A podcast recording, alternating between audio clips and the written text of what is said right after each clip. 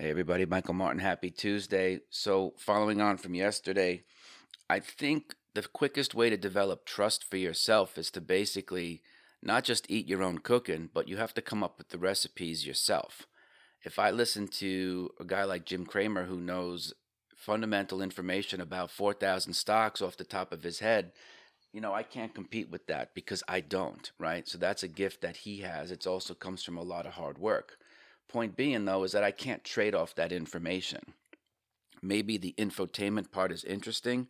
I don't know. I don't watch financial news. As far as the folks on the other show, what is it called? Easy Money or Fast Money? Easy Money Sniper? I forget what it's called, but it's all interesting debates. Maybe you want to conjugate your own thought process against other people who are popular that's again your call. I myself, I don't do that. I just find the cacophony of people spitting out their opinions about stuff. It wears me down because at the end of the day, I don't care. There's nothing I can do with any information from the social media channels or television or print media like IBD or Barron's or anything that would, you know, really help me.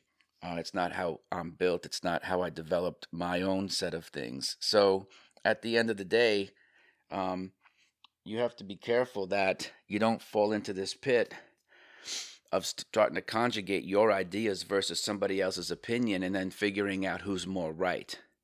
When all you have to do is look at the chart and see for yourself. Right? Calibrating your system, meaning yourself, against somebody else's beliefs is what's the point of doing that?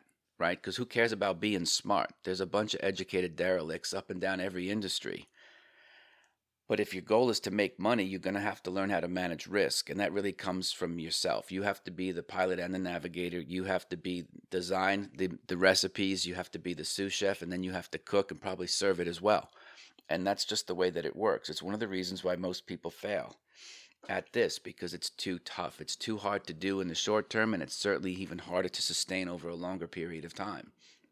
And so, again, you might find that you're better off being an asset allocator, and there's nothing wrong with that because people need competent advice. But in terms of actually trying to create the alpha, that takes a different type of mentality, a different posture, right? A different level of honesty with yourself. You don't get to blame the other manager, you don't get to blame the market.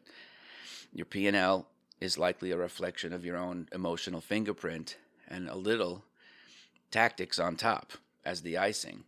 As trading tactics aren't terribly difficult to teach. You could teach it to a 14 year old. The point being is that you, you need to really do your own homework. And that's really hard because people don't know where to start. If you don't know where to start, then again, hit me up. I'll, tell, I'll point you in the right direction of how people can do that. Um, because what happens is if you're calibrating your rules against someone else's thought process, what the hell do you have at the end of the day?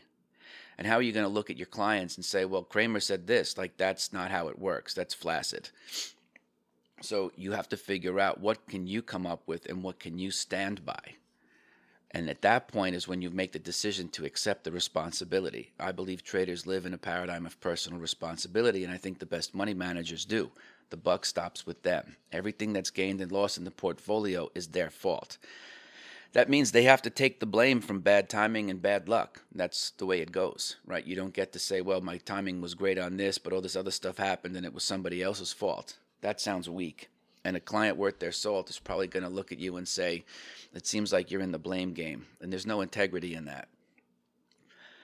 Now, of course, if you're just running your own money, you can make up any story that you want. You can, you know, that's all. That all you have to do is is serve yourself at that point and people serve themselves in many many ways regardless of their own level of self-honesty or not. But without getting too far down that rabbit hole ultimately you're going to do a lot better when you can kind of come up with your own strategy for identifying names putting them on knowing how much risk to take on knowing if and when and how you're going to add and certainly knowing when to get out and how much on you know when to get out because that all comes down to position sizing. You know how much of your capital right, are you going to risk on a per trade basis? You see? And if you're going to give the name, I don't know, let's just say that you give the name 10%. You buy something and you give it 10%. Well, how much of that 10% pullback on like a $30 stock, for example, from 30 to 27, multiplied by the number of shares, what does that represent percentage wise to your overall portfolio, right? Because that's really how you make and lose money is through your position sizing. Now, some people bet small at the beginning because, again, you're talking about the level of trust on a scale of 1 to 10. It's too early to tell.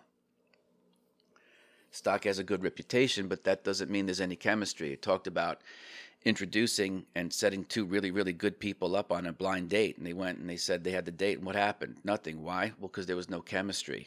And that's what ends up happening. It's just like trading. Sometimes they work out, sometimes they don't. You're better off to lose, right? If you have bad luck, bad timing, in in in addition to just being flat out wrong, wouldn't you rather lose a small bit on a small on a small position, right? And have 99.8% of your original capital, right? Because at that point, the loss is incidental. Nothing to even worry about. It's a brush off. You could do that five times in a row and still have 99% of your capital, which percentage wise is all of your capital emotionally. Yes, of course, track record wise, you have to earn that back, but emotionally, you're at 99%. So it's probably very close to being at 100%. So, at any rate, these are the things that you want to start to think about as you handle greater sums of money, as you take on more responsibility. Why is that important? Well, because it's my opinion that when you sit down and you're speaking with people who have 20 to 100 million dollars to invest, you're going to speak with, the, with with ownership. You're going to speak with the money management part as being your responsibility. That's attractive to people to know that there's leadership. Leadership means you're decisive. Leadership knows where you're going to get in and get out and how much you're going to have, right? And I think that intention comes across in your language.